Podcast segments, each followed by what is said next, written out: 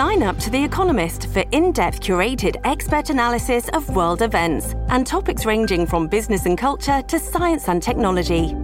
You'll get the weekly digital edition, online only articles, curated newsletters on politics, the markets, science, culture, and China, and full access to The Economist Podcast Plus.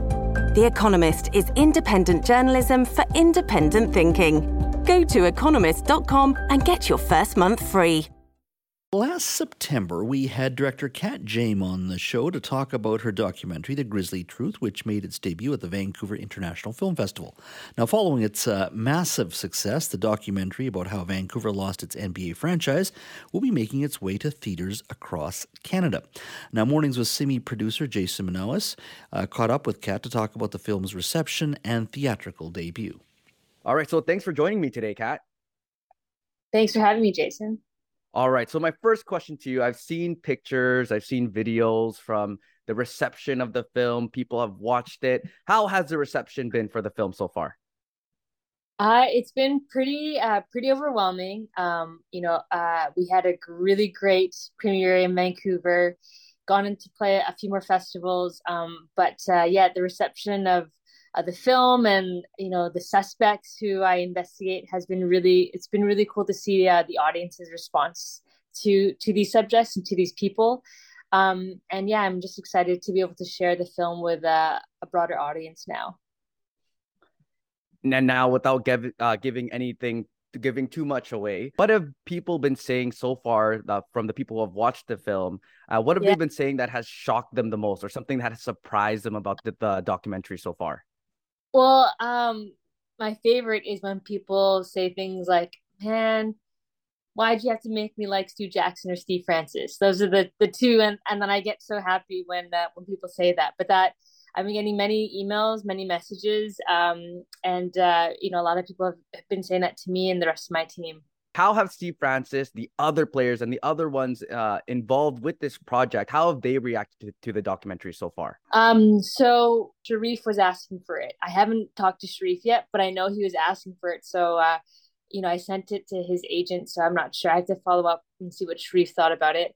Um, but um, the players who were the main players who have seen it were the ones who came to the the screening in Vancouver, um, and they all, you know, absolutely loved it. Um, what was really cool is afterwards seeing you know the the love of the Grizzlies, um, you know, uh, in that crowd, in that theater, and the energy that the audience brought. Um, I think it was really inspirational, and a lot of the players like Antonio. Antonio Harvey and Tony Mass, they're kind of, and, and yeah, George Lynch, they were all like, "Kat, let, let's keep the momentum going.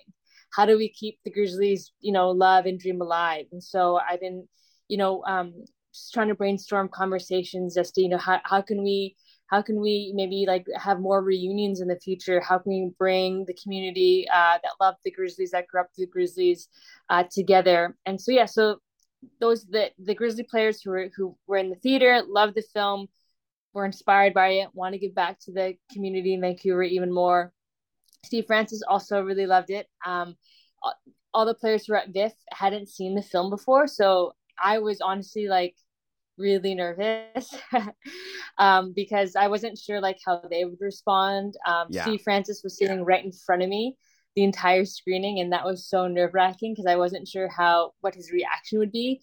Um, you know, spoiler alert: the scene where you know I track him down, it, eh, he he was laughing so hard in the like in the theater, which is really cool to see. And I was like, oh, thank goodness! Like I think I think he's liking this. Um, but no, Steve. I mean, I'm so I'm in Toronto right now, premiering. Uh, the you know here to uh, promote uh, the theatrical release in Canada. We're premiering in Toronto on Saturday. Steve is here with me. I just bumped into him in the at the hotel. We just kind of oh. checked in.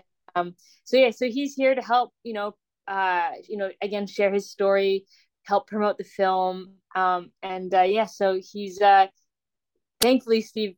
You know, I think I've gotten the approval from Steve yeah, that's fantastic. I remember the last time we talked, um, I asked Steve about that, and he said, yeah, that was probably one of his favorite things about you trying to get him on the film, where you literally went to a fan signing, um, and that's how you were able to get him. So now, as you mentioned, the Grizzlie Truth is now is now set to hit theaters in Toronto, Ottawa, Winnipeg, Edmonton, Calgary.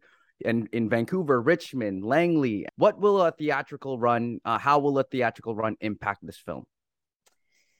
Just, you know, one of my goals when I made this film was to really um, showcase how there is a desire and a need for another NBA team.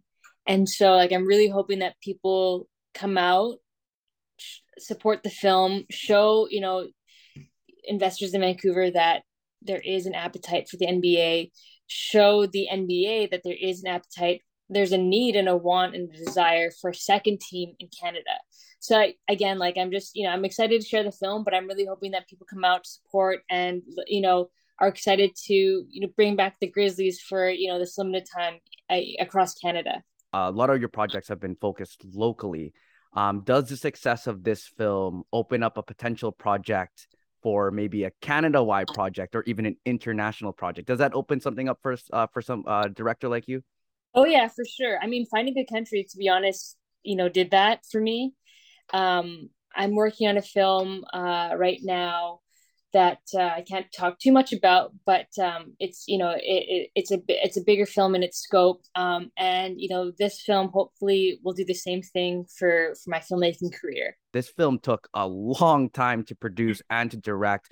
Uh, what would be your message to aspiring directors to producing a film and a documentary like this? Mm-hmm. I think the uh, you know just always lead with your heart, and I think that's um, that's something that I've tried to to do in my work, um, especially when I'm trying to convince people to be a part of my films. Um, and I think that's kind of why Steve Francis said yes, why Bryant Reeves, Big Country said yes, why all these NBA players said yes. Um, it's because you know I really I approached them, uh, you know, uh, you know, I approached them and uh, in a very empathetic way, and I, you know, kind of opened my heart and said, you know, I'm a child. Explained my backstory and was, you know, tried to be as genuine. You know, I was as genuine um, when I asked them, and and the reasons why I asked them was to, you know, I want to share your story to help better understand the story of the Vancouver Grizzlies, and thankfully, so many Vancouver Grizzly players, including Steve Francis, uh, said yes to to my request. Now, um, if I don't see Kat Jayme on the part ownership of the Vancouver Grizzlies when we get our team back, I'm gonna be uh, pretty mad if I don't see that name there. Thank you so much for joining me, Kat, and uh, wish you, you all all the luck, all the success in the world. Thanks, Jason.